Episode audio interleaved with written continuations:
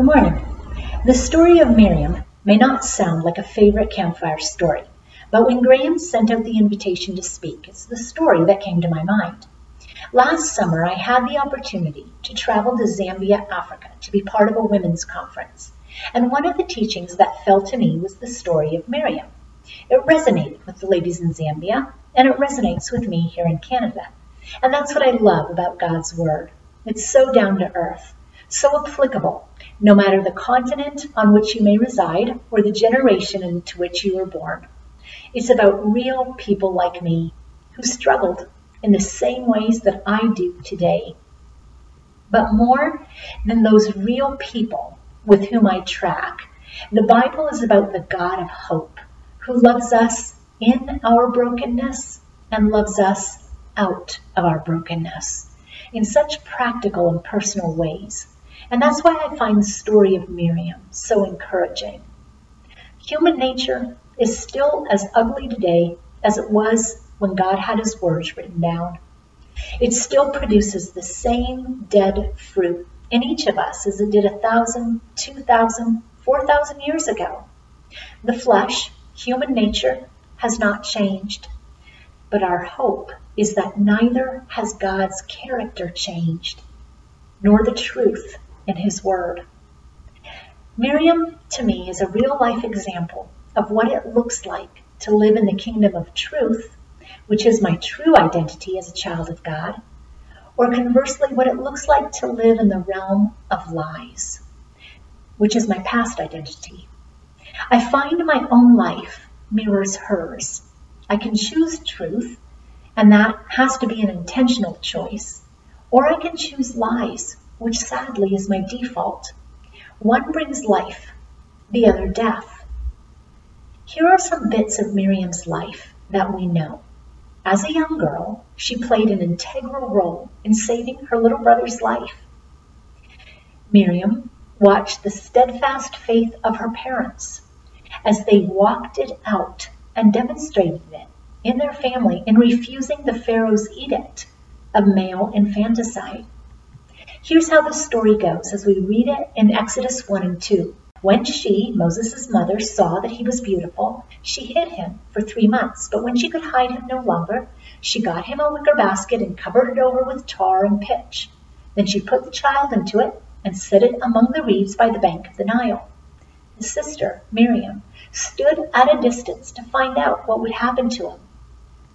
It makes me wonder, what was Miriam thinking as she stood by and watched? Was her young heart silently crying at this possible wrenching loss? I've had my own thirteen and fourteen-year-old students come up to me with joy and excitement as they speak about the impending birth of a sibling. And so I wonder, did Miriam experience that same kind of excitement when her baby brother was born? Was she now anxious and mourning the loss of her baby brother? Or was she watching with expectation, knowing that just as her parents had been trusting in their God to protect them as a family, so too she could trust Yahweh to take care of her little, little baby brother in that moment? We know from reading this bit of history in Exodus that God certainly did take care of Moses, her baby brother, in a most delightful way, and Miriam herself had the joy of being an integral part of that story. She was the one who ran back to her mom, introduced her mom to Pharaoh's daughter, and watched her little baby brother actually being brought back home, albeit only for a few short years. We see from the history that God made sure was written down that Miriam personally experienced God, the God of her parents, the God of her people. Miriam had history with her God, and it went all the way back to her childhood. I wonder, did Miriam miss her baby brother terribly when he was eventually taken to Pharaoh's house? Did she ever wonder if she would see him again? Did she dream that maybe one day, because of Moses' unique position as an Israelite growing up in the world of Egyptian royalty, that God would use him in a unique way to bring about their people's freedom? We don't know if she had these wonderings, but we do know that she did that. That Miriam did watch Moses come back to rescue her people, and I can't help but believe that she watched with joy and amazement. This little baby brother that she had had a part in rescuing was now rescuing her and the rest of their people. That's a God story, one that only He could have orchestrated. And it started with trust, the trust that she saw her parents walking out in a very practical and real way as a child. We know that Miriam herself was a leader. She was a prophetess. When the God of Israel rescued his people from the power and control of the Egyptians at the Red Sea, she was one who led in praise and worship. And we read this in Exodus fifteen. Miriam, the prophetess, Aaron's sister, took the timbrel in her hand, and all the women went out after her with timbrels and with dancing. Miriam answered them, "Sing to the Lord, for he is highly exalted. The horse and his rider he has hurled into the sea." Miriam was a proclaimer and a celebrator of God's truth. She was an influencer. And in fact, speaking to the Israelites many years later, God himself recognized Miriam as a leader.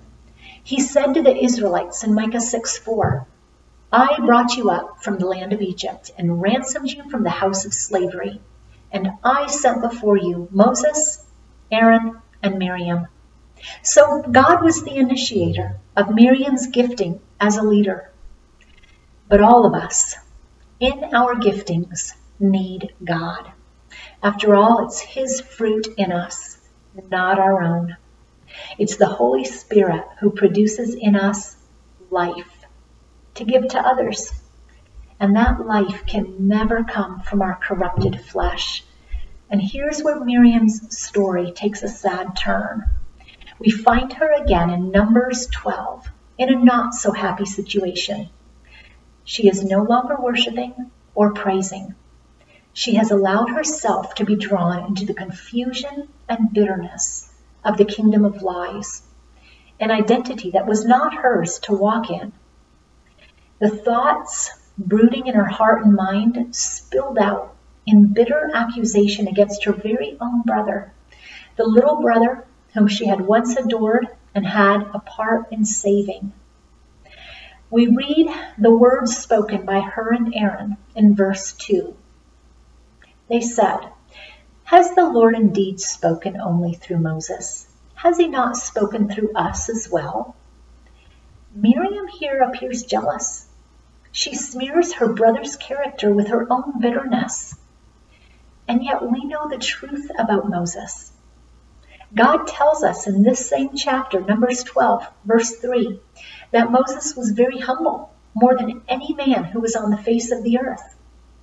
And God made sure that an example of this humility was recorded for us in chapter eleven, the chapter prior.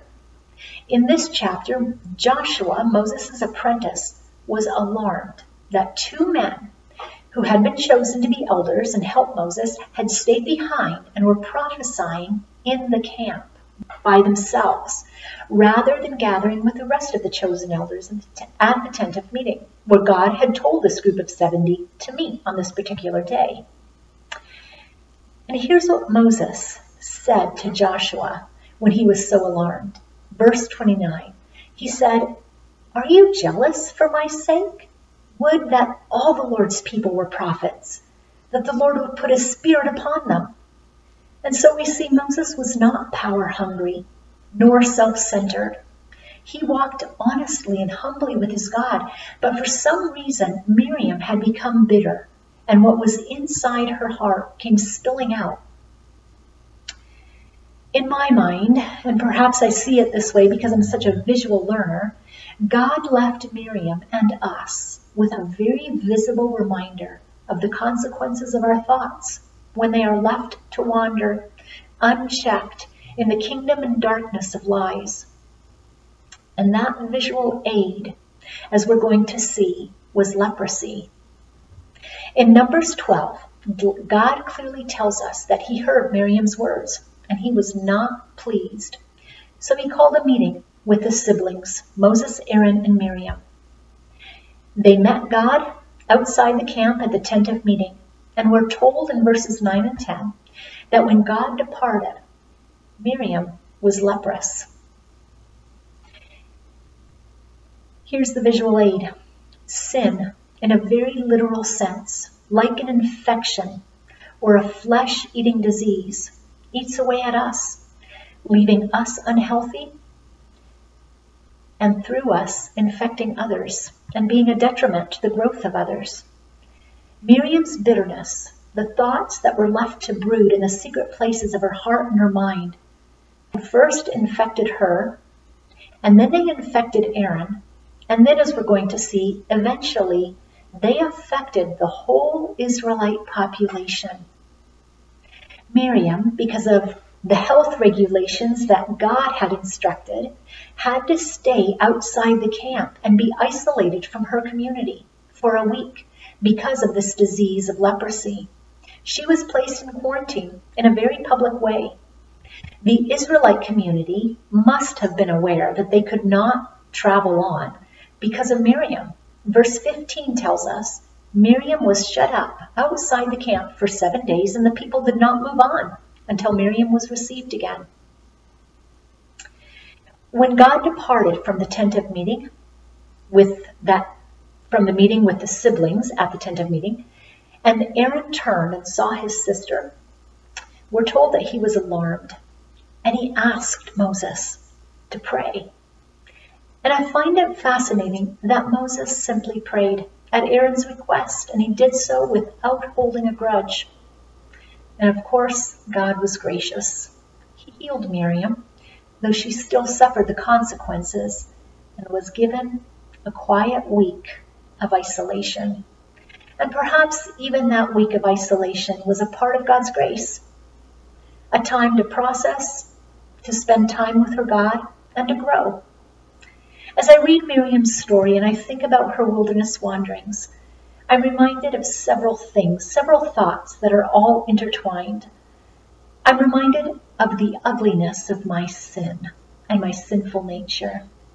And I'm reminded of how infectious sin can be and my sinful nature can be.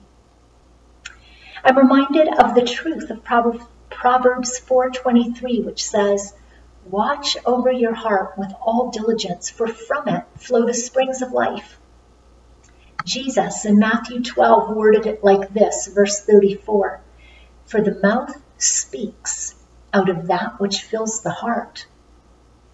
And then he worded it in a bit of a different way in Matthew fifteen, verses eighteen to nineteen, where he says, "The things that proceed out of the mouth come from the heart, and those defile.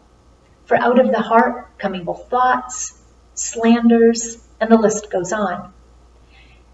What's inside of us, what's inside of me, is going to spill out in one way or another. Miriam and her wilderness wanderings remind me of the graciousness of my God. When Jesus walked this earth, God, in human flesh, touched leprosy. God, through the person of Jesus Christ, touched that which was infectious, dirty, repelling. And in the same way, today, he lets me bring my leprosy, my ugliness, my brokenness to him. And he says to me, "If you let me, I'll take care of it." Remember the blind beggar Bartimaeus? We read about him in Mark ten, verses forty-six to fifty-two. Jesus knew that this blind man that was yelling at him was blind. He knew why this blind, rejected from society man was calling out to him. But Jesus responded in a way that God often does, by asking a question. Jesus asked the man, "What do you want me to do for you?" And when the blind man simply said, "I want to regain my sight," Jesus responded with, "Go, your faith has made you well." It was the man's turning to Jesus and speaking his trust in him that healed him. And that intentional choice of turning to look at Jesus and speaking his trust in Jesus that reminds me of the next lesson gleaned from Miriam's wilderness wanderings, and it's this: the mystery of Christ in me, the hope of glory, as we read as we read it in Colossians one twenty-seven. Truth be told, sometimes I have to bring my ugliness, my brokenness, my leprosy to my Savior many times a day, many times a week. If I consistently run to Him, if I consistently make the choice to turn and speak my trust in Him, He is faithful somehow to mysteriously heal. I'm reminded through Miriam's story and her brokenness of the importance of God's Word in my life.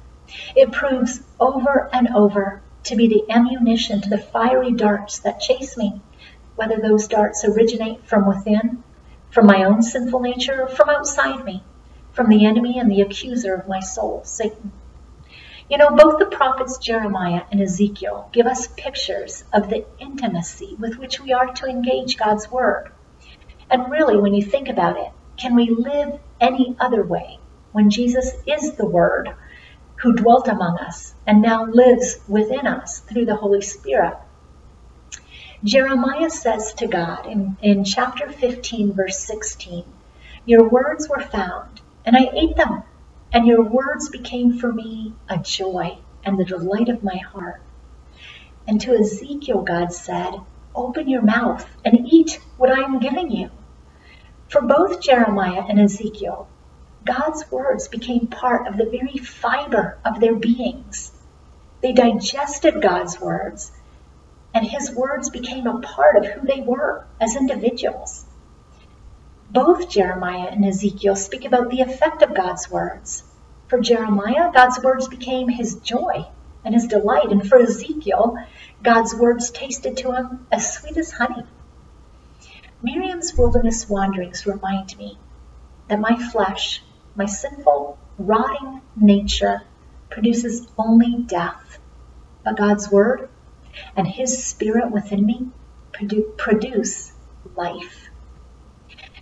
Miriam's wilderness wanderings remind me of God's words to Zerubbabel in Zechariah four six, that change does not come by my might or by my own power, but rather change comes by His Spirit, by the hope that lives within me. I'm just going to end by reading the words of a song that I recently heard titled "Praise the Savior" by City Alight. And the words to me just sum up some of the lessons that I learned from Miriam. It reads like this: "All my sin was so contagious, all my failings so outrageous. Says the Savior, I will pay this. Praise the Savior, Jesus. I was lost once, full of hate then. If He left us, who could blame Him? Says the Savior, I will claim them. Praise the Savior, Jesus. Such a freedom, who could earn this? Who could pay for this forgiveness? Says the Savior, it is finished. Praise the Savior, Jesus. Now the treasure of my whole life, I will stand soon by your own side. Says the Savior, welcome home, child. Praise the Savior, Jesus."